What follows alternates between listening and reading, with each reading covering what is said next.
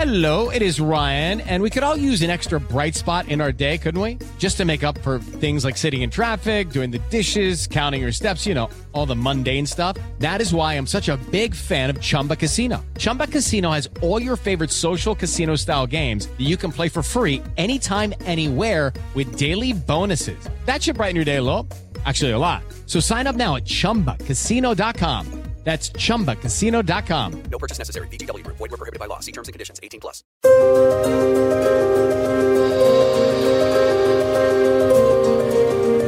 A prova de bala. Olá, sejam todos muito bem-vindos ao A Prova de Bala. Eu sou Carla Albuquerque e trago hoje novamente o nosso querido amigo Christian Costa, doutor em psicologia forense e digo mais, um dos melhores criminal profilers que a gente tem aqui no nosso país. Seja bem-vindo, Christian. Muito obrigado pelas palavras e é um prazer estar aqui de volta no A Prova de Bala, Carla. E a gente vai trazer hoje para vocês um assunto muito importante, que é o banco de perfil criminal. E vamos analisar aqui, né, os criminosos sexuais. A gente vai tratar aqui de serial killers, a gente vai tratar de serial estupradores também e vai tratar dessa questão que é tão importante no nosso país, até porque o Dr. Christian, que está aqui do, do meu lado, vem fazendo um trabalho bastante interessante junto com ex-membros do FBI nos Estados Unidos.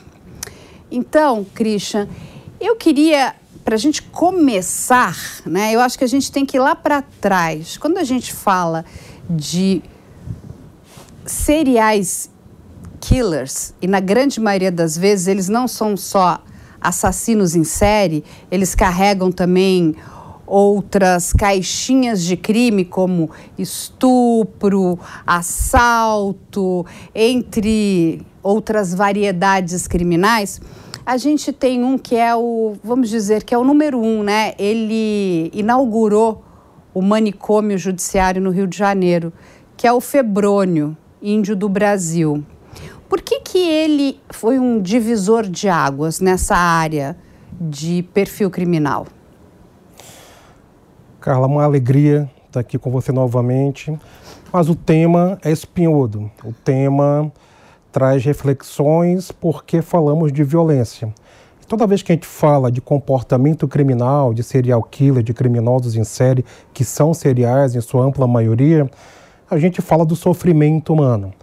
Por trás de cada crime desse há uma pessoa, há um sofrimento, há uma família, há uma sociedade que tenta entender o que leva uma pessoa a destruir e mais, a torturar a outra até o último limite. Então você fala do Febrônio. Então ele era um criminoso em série. E essa palavra em série é uma terminologia que foi construída, adaptada no FBI nos anos 70, nos anos 80, pelo Hegler, pelo John Douglas, pela Anne Burgess, inclusive a doutora Anne Burgess, a nossa parceira de pesquisas no SECRIM, para entendermos melhor a cabeça desses indivíduos que cometem crimes. E ali se inaugurou a terminologia serial killer, inclusive, que nós utilizamos hoje. Então, eh, você traz esse referencial do perfilamento criminal com essa primeira personagem, mas uma personagem real, que é o Febrônio, que traz também a questão da imputabilidade da inimputabilidade. O que é o indivíduo que comete crimes e tem plena consciência e autodeterminação, e aquele que age de maneira descontrolada, impulsiva, passiva de doença mental, que é o inimputável. Esse sim recebe uma medida de segurança e vai para um hospital de custódia e tratamento penitenciário, que são os antigos manicômios judiciários. E isso inaugura também uma problemática. Eu digo uma problemática no campo técnico-científico, porque houve o um entendimento de que criminosos em série, em sua ampla maioria, seriam doentes mentais. Hoje sabemos, por dados internacionais, de pesquisas internacionais, que 90% dos serial killers são indivíduos com psicopatia, com transtorno da personalidade. E esse transtorno de personalidade não é uma doença. É uma maneira de ser e funcionar. É uma estrutura própria de funcionamento no mundo, com padrões muito específicos comportamentais. E esses, quando cometem crimes, lembrando que nem todo psicopata comete crime, mas quando comete crimes e crimes de homicídio, desenvolvem características que muitas vezes o elevam a uma outra categoria que é do crime em série, do serial killer. É muito perverso, né, Christian? Eles são, mas a perversidade, ela tem uma natureza própria, porque temos que pensar no conceito de causar dor. Essa dor foi causada com que propósito, com qual motivação, qual o processo decisório desse indivíduo para usar uma corda, para usar uma arma de fogo, para usar uma faca, para afogar o outro, para colocar fogo no outro. Então, qual é o processo decisório? Porque ele agiu dessa maneira? Se nós olharmos na história, temos crimes muito parecidos, com modos operandi muito parecidos, com assinaturas muito parecidas. Então, é, é um questionamento do humano. O humano deve ser olhado na sua essência, na sua complexidade, não apenas no aspecto psicopatológico. Caso haja um aspecto psicopatológico, temos que observar entender que foi a doença mental que ocasionou isso. Mas sabemos hoje, do ponto de vista da psicologia criminal, da psiquiatria forense, da criminologia moderna, que a ampla maioria desses casos, a esmagadora maioria desses casos, são indivíduos normais. E aí você pergunta, mas o indivíduo normal comete um crime dessa natureza, como um crime em série, homicídio em série, estupro em série? Sim, porque o ato de matar, o ato de estuprar, por mais que nos cause indignação, é um repertório humano. O repertório humano, essa palavra repertório comportamental humano, eu digo, insisto que é um termo mais adequado, porque quando você olha para a história, esses comportamentos se repetem, se repetem, se repetem e não eram patológicos. Obviamente que com o advento da tecnologia, da sociedade e das regras sociais, nós temos regras universais morais. Nós sabemos o que é certo e errado, o que devemos fazer, o que não deve. Mas nem todos os indivíduos se adaptam a essas regras universais, essas regras morais sociais, ou mesmo de um núcleo familiar. Eles elaboram as próprias regras. E esses indivíduos, ao longo das décadas, sendo estudados, muitos deles foram identificados como psicopatas, outros como transtorno da personalidade antissocial, mas mesmo entre eles, não são a maioria. Se você observar a psicopatia epidemiologicamente, ela corresponde a apenas 1% da população geral. E nós temos no Brasil, por exemplo, quase um milhão de presos, são mais de 900 mil presos. É, todos são psicopatas ali, todos que cometem crimes dessa natureza perversa, sádica, cruel, disfuncional, se equipara à psicopatia? Não. E essa é a grande questão que você falava no início do banco comportamental. Nós não temos um banco criminológico comportamental. Então, nós não sabemos efetivamente no Brasil, Carla, quem é um psicopata, quem é um criminoso em série, que obrigatoriamente não tem que ser um psicopata, ele pode ser um inimputável, ele pode ter um quadro delirante, não ser um esquizofrênico também, ou também pode ser. Então, nós temos desses criminosos em série um grupo muito grande de psicopatas, um grupo de, de indivíduos inimputáveis, e tem outros aqui dentro também. Então, ao longo da minha vida trabalhando na área forense, e esse ano faz 22 anos que eu atuo na área forense, eu desenvolvi um sistema didático chamado AMACRE, que é avaliação do grau de maturidade criminal. E essa maturidade criminal é exatamente para entender a importância de formatar dados comportamentais, é, às vezes a palavra banco de dados, as pessoas ouvem, tá, mas o que é um mapeamento, um banco de dados? Parece uma coisa estatística, puramente acadêmica, números, equações se somando, se dividindo, chegando a resultados específicos. Mas o banco, um banco dessa natureza, que o Brasil não tem, o que temos é o banco genético, temos o Anuário de Segurança Pública do Brasil, que traz dados muito importantes. É um estudo muito sério que o Brasil tem, esses anuários, mas não trazem dados do processo decisório que leva esse indivíduo a cometer um crime. Então, e foi, é importante, né? Por isso que eu pedi para o Christian fazer essa explanação aqui grande, porque é uma incógnita. Por que não temos isso, né? Porque quando a gente começa a avaliar o nosso país, a gente, quando a gente fala de Brasil, é um país de dimensão continental. Ele é muito grande, ele é muito diverso. Né? O que acontece no sul nem sempre é a mesma coisa que está acontecendo no norte, ou no nordeste, ou no centro-oeste, ou no sudeste. E, e o que nos choca ainda, Christian, porque quando a gente vai para e olha para os Estados Unidos, né, eles estão anos-luz, inclusive a própria Europa, né, nessa questão do banco de perfil criminal. Né, quando o, esse banco de perfil criminal no, no, FBI foi criado na década de 70, se não me engano. Né? Uhum. Então, há quanto tempo eles vêm acumulando informação que ela é valiosíssima? ela é muito importante, porque hoje né, a gente vive uma moda, todo mundo é psicopata. É a palavra da moda, já teve, a, já teve a época dos borderlines, agora são os psicopatas. Todo mundo cometeu crime. Do TDAH também. Ah, teve a época TDAH. do TDAH. Cometeu crime é um psicopata. E nem sempre a pessoa que comete crimes, ela é psicopata. Existia aí também, durante muito tempo, né, aquela dúvida. O psicopata, ele é um doente mental? até que se ficou comprovado que ele não é um doente mental, ele é uma pessoa que tem um transtorno de personalidade. Até vou deixar o Christian explicar mais isso profundamente, mas o que é esse transtorno de personalidade? A pessoa nasce dessa forma e ela vai morrer dessa forma. Não, não tem uma cura, correto? É, não tem uma cura porque não é uma doença, é uma maneira de ser, de funcionar e de interpretar o mundo. É uma forma própria de ser.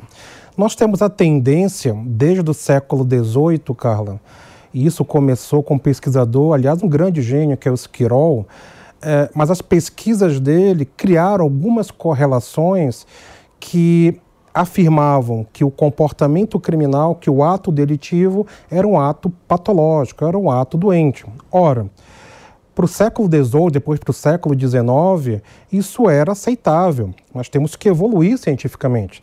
Temos que entender novos paradigmas, temos que entender as novas dimensões do comportamento. E esse comportamento ele tem uma base onto e filogenética, uma base ancestral, mas ele tem uma base moderna de consciência social, de consciência cultural social de momento que é o momento que nós vivemos. Então temos crimes hoje de internet, que obviamente há 100 anos não tínhamos um crime de internet. Exatamente. Então é uma adaptação desse comportamento delitivo. Você hoje tem golpe do Pix. Isso há 10 anos não tinha golpe do Pix. Então os criminosos, as pessoas que decidem cometer crimes, elas também evoluem e acompanham a sociedade. E é aquele grupo que não se adapta a normas morais institucionais, municipais, estaduais e universais. Eles não se adequam a isso, eles não respeitam isso, criando regras próprias. E esse grupo, repito, é importante repetir, obrigatoriamente não é um grupo de psicopatas. São pessoas que cometem o mal, e o mal existe, mas o mal não é uma essência transcendental, não é um ser transcendental do ponto de vista técnico-científico, são falhas morais uma impotência moral que leva esse indivíduo a cometer atos disfuncionais contra regras sociais, desafiando o sistema, desafiando a justiça, em desrespeito do outro, mas em benefício próprio. É, não, e por que, que isso é tão importante? Porque quando a gente, como o Christian aqui estava explicando, nem todo mundo é psicopata, né? Quando a gente está lidando com criminosos. Mas aqueles que são têm características muito específicas, né? Ele tem falta de empatia, ele não vai assumir que cometeu crimes. Então, assim, tem várias características que são muito importantes. E por que, que a gente precisa ter essas características? Porque nós temos, gente, hoje ainda uma gama muito grande de crimes que não foram resolvidos de homicídios, de estupros. E os crimes, eles se correlacionam. Nós estávamos tratando aqui, eu e o Christian, né, de um caso que ficou conhecido em Brasília como o Jack da Bike. Esse homem, ele estuprou mais de 70 mulheres, né? Ele foi condenado por estupro de 60. E ele tinha um modus operandi que era muito particular e muito diferente né, do restante. Aí, conversando com o Christian, ele falou: Carla, a maneira como esse criminoso agiu é idêntica a um criminoso aqui de Mogi, não é isso? Mojimirim. De Mojimirim. E até hoje, esse cri, esses crimes de Mojimirim, na região de Mojimirim, não foram solucionados. E aí a gente chegou na, na questão seguinte: por que não temos esse banco de perfil criminal? Porque é onde os estados poderiam se falar. Porque esses criminosos, eles andam, eles não ficam parados. Quando a gente pega o febrônio, e a gente está falando, gente, do começo do século passado. Esse homem já ele cometia crimes, ele se impersonava, né? Ele, ele roubou a identidade de um médico, que era o Dr. Gabina. Ele se passava por ginecologistas e vamos lembrar que naquela época, olha a inteligência do Febrônio. Ele não era um criminoso qualquer, porque a gente até né, não, não podemos é, deixar de entender aquela época. Ele era um homem negro, você imagina ele conseguir fazer tudo isso numa época que era muito difícil. Ele fez o esquema de Ponzi, o que é isso? Ele roubava dinheiro das pessoas, né? E dizia que ia aplicar. Olha o golpe que ele passava. Então, ele era estelionatário, ele roubava a identidade, é, ele se passava por médico e não era médico. E aí ele começa, né? Ele tinha umas alucinações, ele começou a matar. Ele era também homossexual, ele começou a matar meninos. E ele ainda tatuava, né? Ele tinha uma, ele fazia umas tatuagens no, no corpo das pessoas que ele deixava morta ali. E, mas ele, ele andou, ele saiu de Minas, ele foi para o Rio de Janeiro, ele passou por São Paulo, ele foi andando por vários estados, inclusive para fugir da polícia, para despistar as autoridades e poder continuar cometendo crimes. E aí, como a gente falou aqui no começo do programa, a gente está falando de um país enorme, que é o Brasil. Então, quando a gente para para pensar nesses crimes que estão sem solução e que podem estar correlacionados com outros crimes, mas para isso a gente precisa ter o banco de perfil criminal, correto? E você fala do Febrônio de forma feliz, Carla, no sentido de é um criminoso que agia no início do século passado, com um padrão comportamental idêntico de outros que cometem crime nesse momento da história. E antes do Febrônio, 100 anos antes dele, tinham outros que cometiam crimes iguais. Então, a importância de ter um mapeamento, ter um banco de dados dessa natureza, é saber que temos padrões comportamentais e que esses indivíduos eles tomam decisão antes, durante e após o crime. E nós não temos isso mapeado. Mas é importante dizer, Carla, que ao longo dessas duas décadas que eu atuo, é, eu percebo muitos profissionais excelentes fazendo trabalhos excepcionais no Brasil em termos de pesquisa, como eu vejo a resistência de muitos, principalmente ao falar de avaliação forense. E alguns defendem que não se pode avaliar, por exemplo, dentro do ambiente penitenciário, porque você estaria violando regras humanas, de direitos humanos, estaria ali tentando cristalizar, tentando rotular uma pessoa. Mas eu penso diferente. Eu penso que a radicalidade, o psicodiagnóstico, rotular, sim, é inadequado e até antiético. Eu acho que a proposta não é essa. A minha proposta, o meu entendimento, o meu convencimento é que devemos entender através dessa pessoa que comete o crime o processo decisório dela, o porquê que ela cometeu isso, qual a motivação dela. E não adianta eu ter todos os doutorados do mundo, fazer milhões de cursos, ler mil livros, se eu não sentar com essa pessoa e ouvir dela o porquê que ela cometeu aquele ato. Eu tenho que ouvir essa pessoa. Eu chamo isso, Carla, de engenharia reversa. O que é uma engenharia reversa? Nós muitas vezes tentamos analisar o crime da cena do crime ao ambiente penitenciário. Eu acho que tem que ser o contrário. É nós irmos para o ambiente penitenciário entender com essas pessoas as suas motivações de forma ética, respeitosa e técnica, cumprindo inclusive o artigo 5 da Lei de Execução Penal, que é individualização da pena. Para mim individualizar uma pena, eu tenho que entender os mecanismos decisórios e o comportamento histórico dessa pessoa. Eu só vou poder fazer isso entrevistando essa pessoa, avaliando essa pessoa de forma ética, prudente e respeitosa. Porque ele já cometeu, ele está em ambiente penitenciário e esse é o momento né, para nós esquecermos essas pessoas lá. É para estarmos lá entendendo junto com eles o porquê eles fizeram isso. Sabe por que isso é importante, Carla? Porque a reincidência criminal no Brasil é altíssima. altíssima. É uma das mais altas do mundo. Temos vários estudos sobre a reincidência no Brasil, com dados diferentes, mas de maneira geral, se nós juntarmos esses estudos, os números são altos. A reincidência é alta, principalmente em crimes sexuais, por exemplo. Então imagina que esse criminoso sexual que hoje está preso, amanhã ele vai sair. E muito provavelmente ele vai voltar a cometer crimes. Não, e, e como você falou, né? O Christian trouxe um dado importante da penitenciária para o local de crime. Aí a gente pode trazer até o caso do Ted Bundy nos Estados Unidos. Isso aconteceu exatamente dessa forma.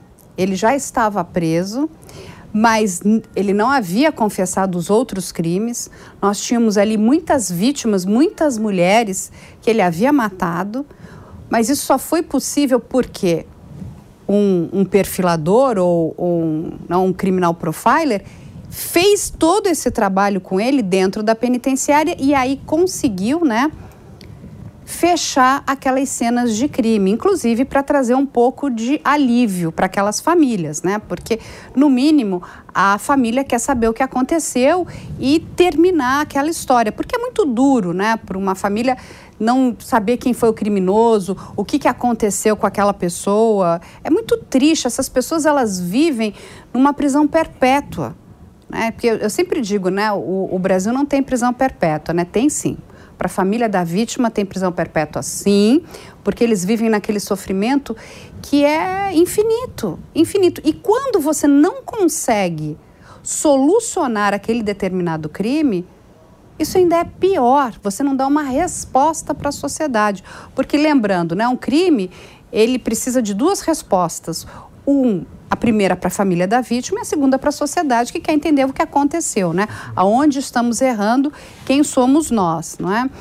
E aí, e é interessante porque voltando nessa questão né, da, da, importância do perfil criminal, a gente tem um, um, famoso, né, ele ficou famoso, ele virou o nosso Dexter, né? Ele era quase que o justiceiro, né? Que era o, ficou conhecido como Pedrinho Matador, né? E, e o que, que a gente. E ele foi condenado, gente, há 400 anos, né? E ele colocou na cesta dele aí mais de 71 assassinatos. Depois, fazendo uma pesquisa profunda ali, se descobre que ele era mais um mitômano do que um serial killer, correto? E aí, só que qual é o grande problema? Não existia um, um perfil do Pedrinho, correto? Exato. E isso me lembra, Carla, eu dou aula há muitos anos na área de psicologia criminal e sempre percorrendo o Brasil inteiro, porque o curso para mim também é uma divulgação científica. E se um dos meus alunos daquela época assistir esse programa, vai lembrar que lá no início dos anos 2000 eu já dizia que o Pedrinho, que se intitulava Pedrinho Matador, exagerava no número parecia um discurso um pouco delirante, inclusive. Parecia, não estou dizendo que é um diagnóstico que ele seja delirante, mas me lembrava um discurso delirante, quase mito maníaco. Houve homicídios? Houve. Mas nessa proporção, nesses números que ele relatava, isso eu sempre suspeitei, eu sempre achei estranho pela conectividade do que ele dizia que fez. E hoje, com o falecimento dele, com, a, perdão, com o assassinato dele, é, sabemos, começou a se investigar várias situações e se confirmando que pessoas e fatos que ele dava narrativas com início, meio e fim não eram verdadeiras. Então, ele é um caso de um indivíduo que trazia informações a mais, que cumpriu o que deveria no sistema, saiu e foi assassinado. Então imagina, inclusive, a dificuldade de se descobrir quem cometeu isso pelo número de inimigos que ele fez. Não, e, é, e, essa é uma loucura, né? Porque ele dizia né, que tinha matado um determinado prefeito e esse prefeito foi morrer há pouco tempo atrás com 72 anos. Uhum. Ou seja, a própria imprensa compra né, essas histórias mirabolantes, né? Porque é muito interessante você trazer uma história mirabolante, né? Ela vende inclusive mais, né? É interessante essa loucura, mas é verdade. Mas olha a importância da gente ter esse banco, né? De pra, in, inclusive entender esses quem são essas pessoas, né? Do que elas são realmente, elas são capazes do quê? Eles são psicopatas, eles são é, mitomaníacos, eles são o quê, né? Eles são estriônicos, eles são narcisistas. Quem são essas pessoas? Porque muitas dessas pessoas, como o Christian aqui bem explicou, não são doentes mentais. Não têm doença mental. Eles têm vários outros problemas. Aí a gente até pode trazer a história né, de um americano que ficou bastante famoso, que é o Dahmer, que muito erradamente né, é colocado como um psicopata. E o Christian também uma vez explicou muito bem que ele é muitas coisas menos um psicopata, correto, Christian? Exatamente. E você falou, mas quem são Quais as características desses indivíduos? Não sabemos, eu também não sei. Eu sei a partir das unidades prisionais que eu trabalhei, das pesquisas que eu fiz, dos artigos que eu escrevi, das unidades prisionais dos estados que eu fui consultor e tive acesso a essas informações, a essas avaliações. Então, são coisas.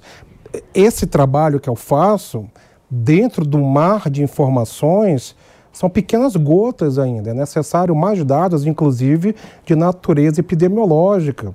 Repito, para entendermos, para sabermos quem são, o que causa realmente, tá? qual é a causa da violência. Isso é muito comum perto de eleição. Você vai ver 300 candidatos, cada um dando a sua justificativa para a causa da violência. E entra governo e sai governo, independente de partido, independente se é federal, estadual, municipal, entra e sai, entra e sai dentro da história e não se resolve. Eu entendo, Carla, que a violência não vai acabar, porque o, traço da violência, o componente da violência é intrínseco da natureza humana. Somos uma espécie violenta. No entanto, alguns tipos de crime que tem padrões comportamentais, nós conseguimos evitar, sim. Não fazemos isso porque não sabemos esses padrões no Brasil. Você falava no início, colocou muito bem também, Carla, que o Brasil tem dimensões continentais e nós temos características específicas em cada região do país. Então, os crimes na região norte são diferentes dos crimes no sudeste e no sul. No Nordeste também, você vê, por exemplo, as guerras de facções. No Sudeste tem um grupo, no Sul tem outro que predomina, uh, no Norte tem outro, no Nordeste, agora, nesse exato momento, o Rio Grande do Norte está sendo atacado. Exatamente. Também em função de facções. E nós não sabemos, por exemplo, dentro, dentro dessas facções, nós sabemos o funcionamento, a hierarquia, mas nós não sabemos o perfil de quem age em cada setor. E quem está no comando, por que está no comando. É, não, isso é importantíssimo, porque se você não conhece né, o perfil psicológico daquele determinado criminoso, dificilmente você vai conseguir combatê-lo. Você vai usar a força. Mas na grande maioria das vezes, o que precisamos usar é de estratégia e inteligência. Estou correta? Exatamente. Você falou tudo agora. Esse é um trabalho de inteligência. Uh, não é inteligência que já existe, é inteligência de informações do comportamento. E só reforçando mais uma vez, não estamos falando de psicodiagnóstico dessas pessoas. Não. Estamos falando dentro do campo criminológico, do entendimento do processo decisório que levou a pessoa A, B, C e D a cometer crimes A, B, C e D o momento, o dia, a vítima, a arma, se foi planejado, se não foi, o tipo de ferimento, se é um reincidente, se não é, quais os gatilhos comportamentais que ativaram essa pessoa a agir dessa maneira. Nós temos hoje um boom de feminicídios. crimes sexuais crescem em progressão geométrica. É verdade. Há estudos, Carlas, que demonstram que nos últimos 10 anos houve 600 mil, mais de meio milhão de, crimino, de crimes sexuais no Brasil. Sendo desses, 75% estupros contra vulneráveis. É. 75%. Ou seja, que a gente está falando de crianças menores de 12 anos. Isso, o vulnerável é menor de 14 anos, né? É. Segundo Não, o artigo. É, são menores, sim. Pelo Instituto, né? É, liberta, ele, são crianças, inclusive, menores de 12 anos. Sim. Isso é, é, é muito triste. Isso acontece dentro da casa dessas crianças. E acontece com o pai, acontece com o padrasto. Eu acabei um estudo amplo agora com estupradores de vulnerável e a grande maioria desses abusadores são padrastos. Então, olha só um dado importante: são padrastos entre 25 e 40 anos de idade. Então, um dado desses já demonstra, nossa, então qualquer mulher que se separe, que tem o direito de continuar a sua vida, tem que estar paranoica com um novo relacionamento? Paranoica não, mas atenta ao comportamento, aos sinais que essas crianças trazem. Olha só a importância dos sinais, porque temos a vitimologia também. Crianças que são abusadas, Carla, tem, trazem sinais comportamentais específicos. Sinais esses que aparecem dentro do ambiente escolar, inclusive. E falando em escola, tivemos agora, essa semana, um ataque brutal aqui em São Paulo de um jovem de 13 anos que cometeu um crime bárbaro e, como ele, outros jovens no Brasil e no mundo cometeram crimes iguais. Temos que estudar isso. Não é só pegar esse rapaz e tirar da sociedade. Temos que entender esse comportamento. Houve aqui, houve no Rio de Janeiro, houve no Espírito Santo, houve em Santa Catarina. Temos que entender. Não importa se são 5, 10 crimes. São 5, 10 crimes dessa natureza hoje. Depois serão 100, 200, 300, com 100, 200 e 300 vítimas e famílias vitimizadas. Porque o que as pessoas precisam entender é que o crime cresce em progressão geométrica. Infelizmente, o crime, como o Christian explicou aqui, ele vai acontecer sempre. É, a questão é como estamos nos preparando para combatê-lo, né? É a questão da prevenção. Então, assim, eu acho que a gente já caminhou muito, né? Com a chegada aí do banco de perfil genético. Então, hoje, todos os agressores sexuais, né? Eles têm o seu perfil genético hoje colocado nesse banco, inclusive alguns casos de homicídio também. Ou seja, para que, né? Esses criminosos sejam identificados. Isso aconteceu no caso da menina Beatriz Angélica, lá naquela região de Petrolina, aonde a mãe implorava para que o perfil genético do agressor fosse colocado no banco. E ninguém entendia por que, que esse perfil genético não ia para esse banco. E essa mulher teve que andar, gente, 800 quilômetros a pé, implorando, né, chamando atenção para o problema gravíssimo né, que ela vivia ela com a família dela, porque não encontravam quem era o criminoso. Aí, quando ela consegue ali, né, uma audiência com o governador e com o secretário de segurança na época, o governador fala como não está no, no, no o, o, perfil não está no banco, né? E ela falava que não explicava, não estava. O governador fala, então temos que colocar imediatamente. Uhum. Quando coloca, o que, que acontece? Deu um match. O criminoso foi encontrado. E aí foi capturado. Agora está indo a júri. Ou seja, olha como é importante. A gente está falando de um banco de perfil genético. O que a gente precisa caminhar é para ter um banco de perfil criminal. Para a gente entender como é que esses criminosos, né?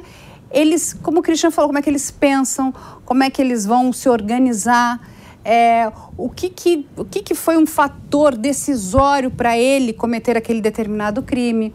Porque o, o, uma vez conversando com ele, ele me disse uma, uma frase que eu gostei muito. Ele falou: ninguém acorda e fala, hoje eu vou matar alguém. Não é assim, não é? é? Tem uma sucessão de coisas que vão acontecer. E aquilo vai levar aquela determinada pessoa a cometer aquele determinado crime. Tem um caso que eu até pedi para o Christian aqui contar, que é um divisor de águas também, que são os emasculados ali de Altamira, né? que é um crime bastante grande, demorou-se bastante tempo, inclusive, para capturar o Chagas, não foi isso?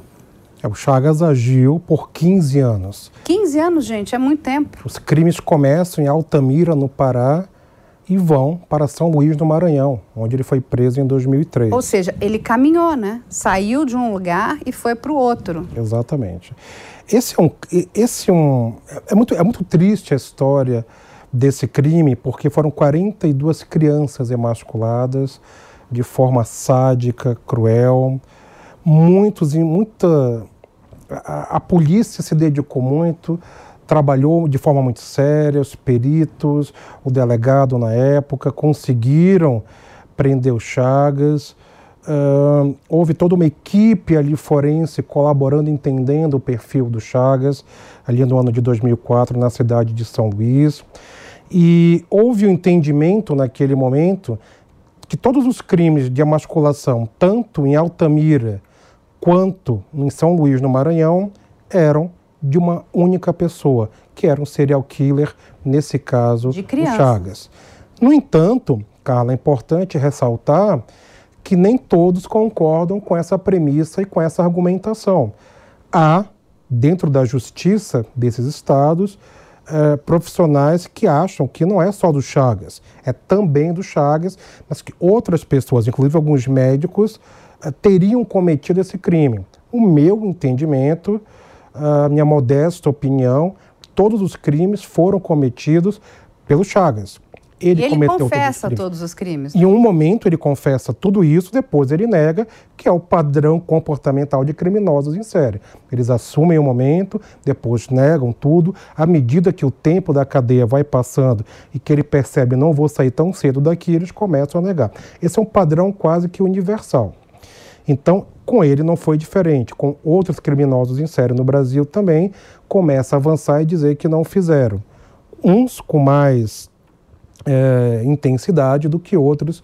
Ele tem essa intensidade maior agora de dizer que não foi ele. Mas o tipo de crime do Chagas é muito parecido, a gente falando em perfilamento criminal, com o Garavito na Colômbia. O Garavito matou quase 200 crianças. E se o Chagas não fosse preso, ele também teria matado muito mais. Mas é importante esse número. Ele atuou por 15 anos e não houve correlação depois que a polícia fez um excelente trabalho, conseguiu correlacionar. Então, nós precisamos olhar para o nosso dia a dia, para o nosso sistema de justiça, Carla, e dizer: olha, ok, aqui está funcionando. É, o que ajudaria entendermos as etapas comportamentais e decisórias, por exemplo, de estupradores e homicidas? Ajudaria muito. Se você perceber isso associado a drogas, ao tráfico de drogas, a facções, tem uma correlação muito grande, inclusive de criminosos sexuais que usam drogas antes de cometer crimes. Isso está ligado a facções, porque é quem vende a droga. E uma vez eu entrevistando, obviamente não posso dizer o nome, um narcotraficante em uma penitenciária, em uma penitenciária federal, eu ouvi dele. Ele falou assim para mim, doutor, é, nós não batemos na porta de ninguém para obrigar essa pessoa a usar droga. Nunca fizemos isso. Eles vêm até a gente e a gente tem que ter esse produto, já que tem uma, uma procura, tem que ter uma oferta. Então, isso é verdade. Então, entramos num outro paradigma, que é uma questão de saúde pública, que é a dependência química. E essa dependência química favorece a manutenção de facções que são muito bem organizadas. Se nós olharmos aqui para Cracolândia, em São Paulo, é uma região que é, eu torço que se resolva, mas é muito difícil resolver essa situação se você não entender os padrões comportamentais, não só do traficante que está ali, mas dos níveis e tipos de usuários que estão ali. Tem toda a modalidade de usuário na Cracolândia. Então, tem aquele que realmente está completamente dominado, inclusive neurologicamente, com uma dependência neurológica, a dependência droga. física pela droga, além da dependência psicológica, ele não é só um usuário da droga, ele é um dependente dessa droga. Ora, se eu entendo que ele é um dependente, da onde que essa pessoa veio, qual é a história dela, como que ela chega até ali. Precisamos entender esses dados. Mesmo os traficantes que atuam ali são de várias regiões do país que estão ali, não só de São Paulo. Da onde vem essa droga? Claro, a inteligência da polícia é, é muito eficaz e muito responsável em São Paulo. Eles têm essas informações, mas os processos decisórios comportamentais nós não temos. Então, observa que rapidamente a gente liga, Carla, a dependência ao crime sexual, ao crime de homicídio, ao roubo e furto, está tudo interligado. Como isso poderia ajudar a, as nossas forças policiais, Sim. né? Nós estaríamos aí anos-luz se nós tivéssemos esse, esse banco, né, essas informações coletadas. Porque é o que você falou, Christian. Olha a quantidade de informação, só você. Uhum. Já né, reuniu, guardou, está armazenada de forma profissional, porque né, uhum. foi contratado para fazer aquela verificação, né, uhum. ou seja, de cessação né, de periculosidade, ou para fazer uma avaliação. Mas imagina isso tudo nesse banco, como acontece nos Estados Unidos. Porque os Estados Unidos, gente, tem isso. E funciona muito bem. Você falou uma coisa importante. O meu banco de dados pessoal de pesquisador é um banco de 5 mil sujeitos. Alguns podem pensar, nossa, você fez 5 mil avaliações? Fiz. Então é muito, não é pouco. Né? Porque eu precisei de 15 anos para fazer essas avaliações em ambiente penitenciário. Mas esse número pequeno, de 5 mil frente, uma realidade macro, já me ajudou a entender uma série de comportamentos e os casos que eu atuei me ajudou a solucionar, a colaborar na solução de casos a partir dessa experiência, desse pequeno banco de dados que eu tenho. Então eu imagino que se a gente ampliar essas informações, não só para um grupo restrito de algumas unidades prisionais específicas, de cidades específicas, a gente vai conseguir ter uma leitura maior. Mas aí, Carla, tem uma outra questão importante, que é a vaidade humana. É, poucos vão reconhecer que é importante isso porque não entendemos ainda o comportamento criminal. Então, muitas autoridades pre preferem responder que não precisamos, porque os dados que nós temos está resolvendo, estamos prendendo. Só que, sim, se prende. Mas essas pessoas saem, porque é cláusula pétrea da Constituição brasileira que essas pessoas vão sair, não podem ficar presas. Então, é uma questão, temos que ter a humildade política, a humildade humana, a humildade científica de dizer não sabemos tudo, não entendemos tudo, precisamos estudar mais. E aí o Brasil não tem cultura científica. Os nossos padrões educacionais são baixos em relação a outros países. Então, tudo está interligado. Precisamos de autoridades, ministros, secretários de estados, governadores sensíveis e que tenham essa humildade de olhar para um problema de segurança pública e entender que não é somente o trabalho da polícia a polícia está sobrecarregada, a polícia faz um bom trabalho, a polícia está todo dia nas ruas. Ai de nós sem a polícia no Brasil. Isso seria um mecanismo, um sistema para colaboração para as decisões de segurança pública, porque a segurança pública tomaria decisões a partir de ciência forense. E eles não conseguem estar nas ruas, nas delegacias, nas cenas de crime ainda fazer um levantamento desse.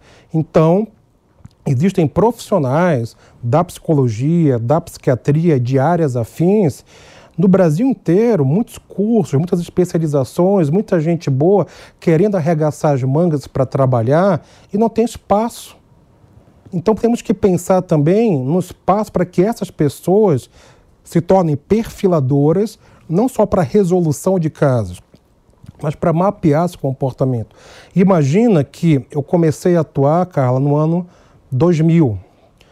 Eu imagino que se do ano 2000 para cá, pelo menos eh, algumas capitais tivessem feito isso, os dados que a gente teria já seriam robustos. Talvez a gente tivesse uma outra resposta em outro tipo de enfrentamento para a violência. Temos vários tipos de violência. Tem a violência que é o feminicídio. Um casal briga dentro de casa em quatro paredes. Como é que se previne isso? Do jovem que entra na escola e mata com arma de fogo, com faca, da mulher que sai cedo para trabalhar às seis horas da manhã e é estuprada, dessa mulher que deixa um filho em casa e o padrasto estupra violência contra o idoso, violência contra a mulher, violência contra todos os gêneros, contra todas as pessoas. É muita violência, são características específicas, são cenários diferentes, são cenas diferentes. A própria questão das drogas. Então, a gente começa a falar de violência, de conexão de comportamento criminoso, e a gente se perde, inclusive, mesmo os pesquisadores nessa área se perdem dentro dos números, dentro dos dados. Por quê? São dados que não são comportamentais, são dados uh, de idade, onde nasceu, a família que veio, o tipo de crime, o tipo de resposta, são dados muito importantes. Como eu falei, inclusive, é, eu elogio o Anuário de Segurança Pública Brasileiro, tem um anual, tá, um anuário, que traz dados muito relevantes e muito importantes. Se a gente consegue fazer algo semelhante no campo comportamental, todas as secretarias de segurança e da administração penitenciária e até da educação de todo o Brasil fornecendo dados e tendo protocolos específicos, teremos mais robustez científica para sentar e entender quais fenômenos comportamentais estão por trás de cada ato infracional no Brasil. Só para as pessoas terem uma ideia, né? Eu, eu um dia estava conversando com o Christian, eu tive acesso a algumas informações, inclusive ligadas a estupro, né? Que o, número, né, o índice que é muito alto de estupros, por incrível que pareça, é na manhãzinha, uhum. entre 5 e 6 horas da manhã. Uhum. Aí eu falei, nossa, mas que estranho, 5 e 6 horas da manhã, porque né, na, no nosso inconsciente a gente acha que vai acontecer à noite, né? Uhum. Lógico que também tem estupros à noite, uhum. mas o grande número está né, nesse horário que vamos dizer que é no amanhecer do dia. E eu me lembro que o Christian me falou, e tem um porquê. Porque é o pico de testosterona do homem, uhum. que acontece nesse determinado horário. Então, olha como essas informações todas são importantes. Né? E elas precisam ser coletadas e elas precisam ser estudadas e analisadas. Porque, Christian, a gente vai ter aí daqui a pouco, né? Um maníaco do parque sendo libertado. Quem não sabe, o maníaco do parque matou várias mulheres de forma muito cruel. Não só matava, como abusava dos seus corpos mortos. Né? Ele tinha. Ele fazia necrofilia, inclusive. Uhum. A gente tem aí Eugênio Spikiewicz. Vamos relembrar aí o médico pedófilo, que também está para ser solto. Aí eu te pergunto: essas pessoas têm condição de voltar para o convívio social, eu acho muito difícil que eles não venham a cometer crimes novamente. Porque quando a gente fala, né, de um predador sexual infantil, é lógico que na, na penitenciária ele vai ter um bom comportamento. Lá não tem criança. Então ele deve ser um santo ali dentro, né? Praticamente deve ser uma pessoa muito agradável. Quando a gente fala né, de um criminoso sexual, se ele ataca mulheres, ele não convive numa penitenciária com mulheres. Ele vai conviver com outros presos homens. Então, ele não tem ali aquilo que é o gatilho para ele. Tô errada, Christian? Não, tá certíssima. É, essa questão da testosterona, você bem lembrou, uma das linhas de estudo apontam esse pico elevado de testosterona no início da manhã. É, é uma das explicações para esse tipo de crime no início da manhã, final da madrugada, início da manhã. Para você ver, um dado solto no universo já ajuda. Então imagina se a gente tem uma, um conjunto de dados mais robustos para entender tudo isso. E aí Até gente... fazer uma política pública, só desculpa te cortar, né? Qual é o horário que a polícia precisa atuar nesse crime, uhum. né? Uhum. Desculpa, eu cortei seu pensamento. Não tem problema algum. Uh, e você falava também, Carla, essas pessoas, criminosos em série, inclusive de casos de repercussão, elas vão sair. Elas vão cumprir a sua pena e vão sair. Elas têm condições? Eh, não sabemos, porque não há estudos. não há um acompanhamento do egresso. Sabemos que muitos voltam a cometer crimes.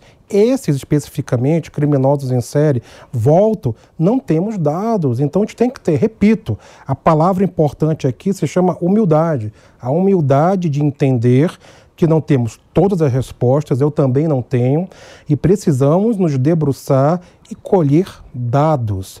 Não é de forma antiética, antiética perdão, desrespeitosa, violando, é, violando algum direito dessas pessoas, em hipótese alguma.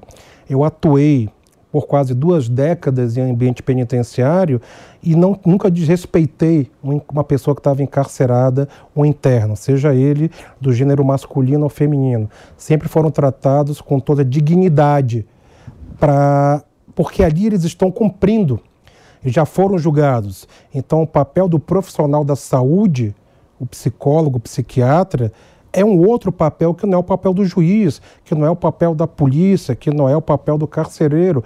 O, pap o nosso papel ali é outro.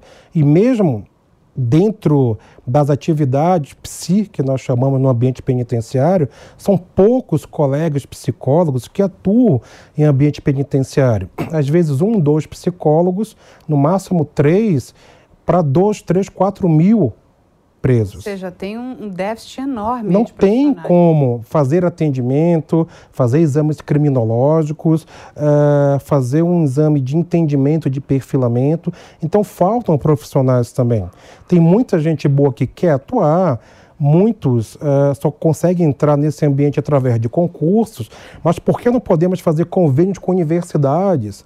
Né? Nós temos aqui pessoas excepcionais uh, na PUC, na Unifesp, na USP, na Unicamp, em outras universidades aqui de São Paulo, com gente muito boa na área forense, por exemplo, que podem uh, compartilhar professores, estudantes que querem atuar, que querem espaço para atuar nessa área, que podem ajudar no tipo de avaliação como essa. Muita coisa dá para fazer, não só em São Paulo, no Brasil inteiro, Carla, mas precisa, repito, humildade para dizer não consigo. E na hora que eu consigo dizer não sabemos tudo, o que podemos fazer? Aí que entram as estratégias para esse tipo de entendimento do comportamento criminal. Não, sim, e, e, que fique claro aqui, né, quando a gente, vamos voltar aqui, né, dos criminosos seriais sexuais, a gente também vale a pena a gente lembrar, né, do João de Deus, uhum. do Roger Abdumansi. Olha só, se nós já tivéssemos, né, todo esse trabalho, de certa forma, organizado, quantas vítimas teriam sido poupadas?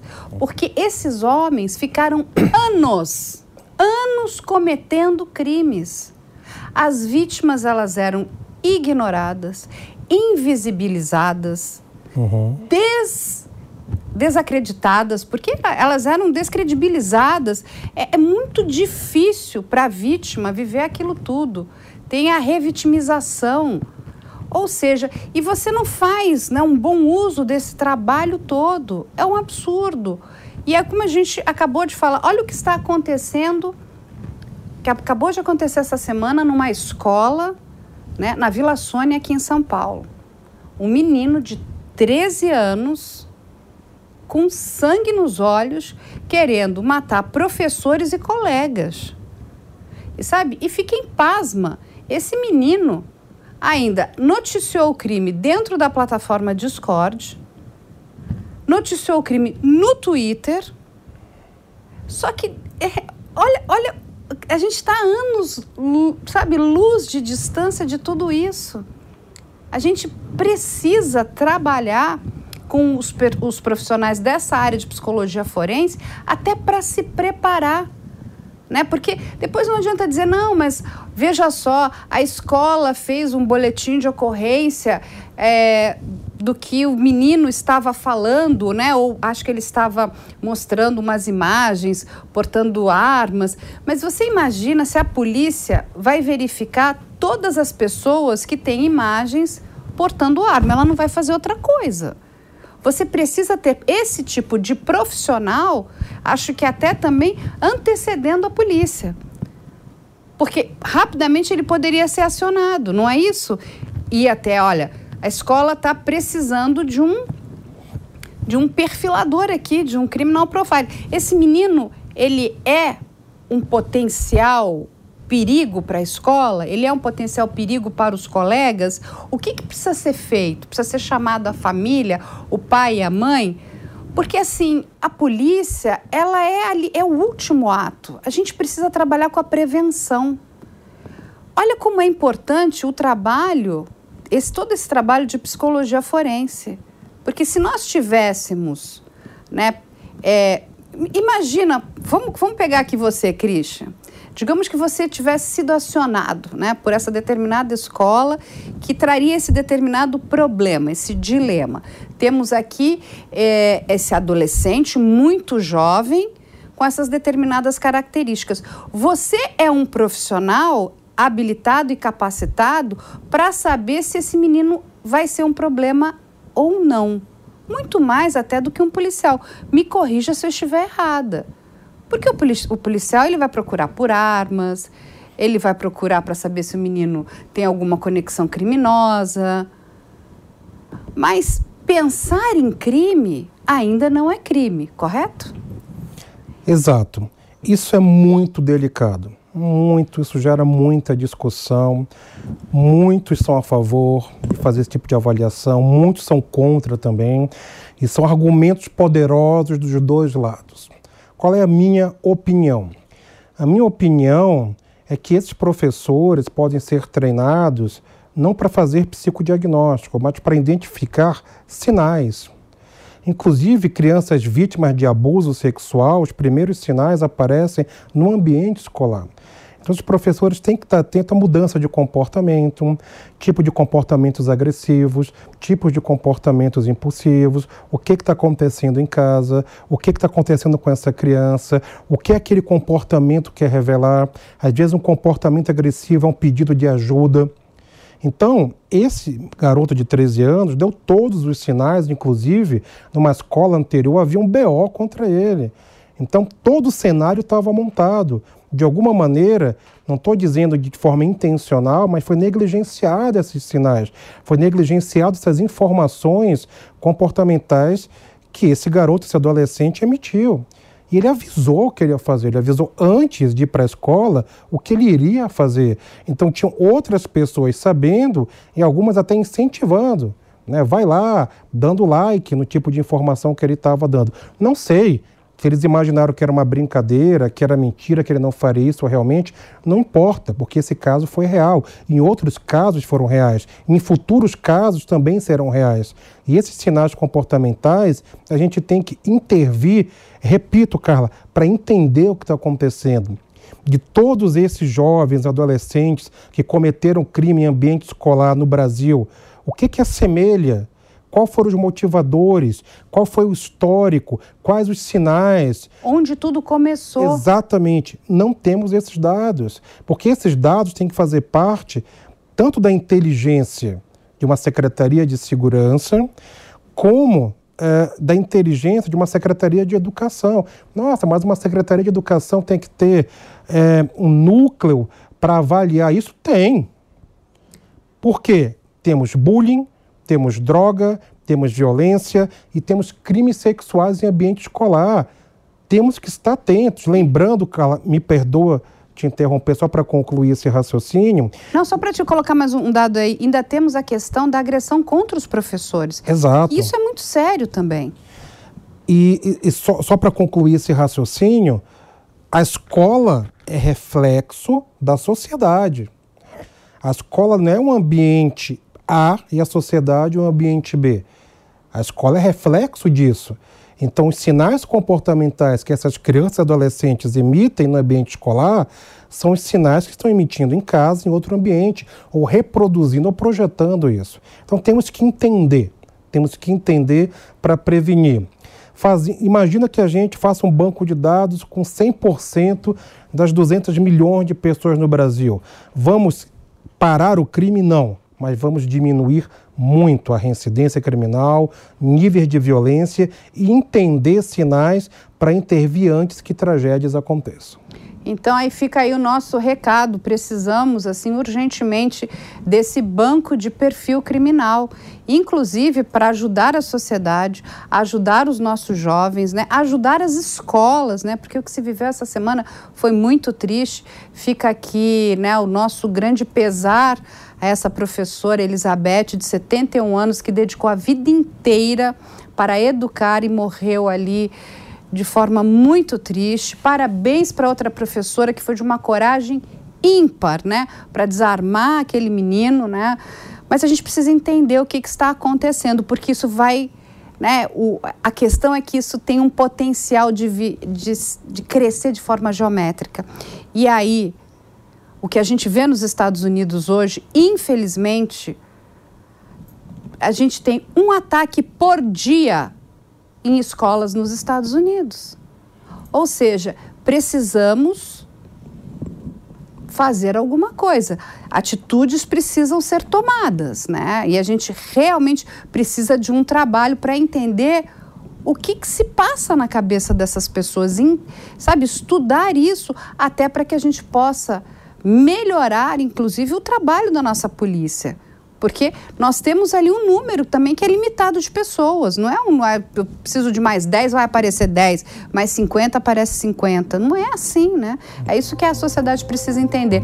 Então eu vou agradecer aqui ao nosso amigo Christian. Vamos chamar ele muitas outras vezes, porque é uma área que nos interessa muito aqui, né? Inclusive, eu sempre digo que passar informação é ajudar também, né? A gente ajuda com informação. Christian, muito obrigada eu que agradeço e que esse trabalho, não apenas o meu, mas de outros profissionais da área forense no Brasil, sejam que essas pessoas sejam ouvidas, porque elas têm muito para colaborar e muito e seu trabalho pode fazer a diferença no final. Exatamente. E foi muito bom estar com vocês no programa de hoje. A gente espera vocês na próxima semana no A Prova de Bala.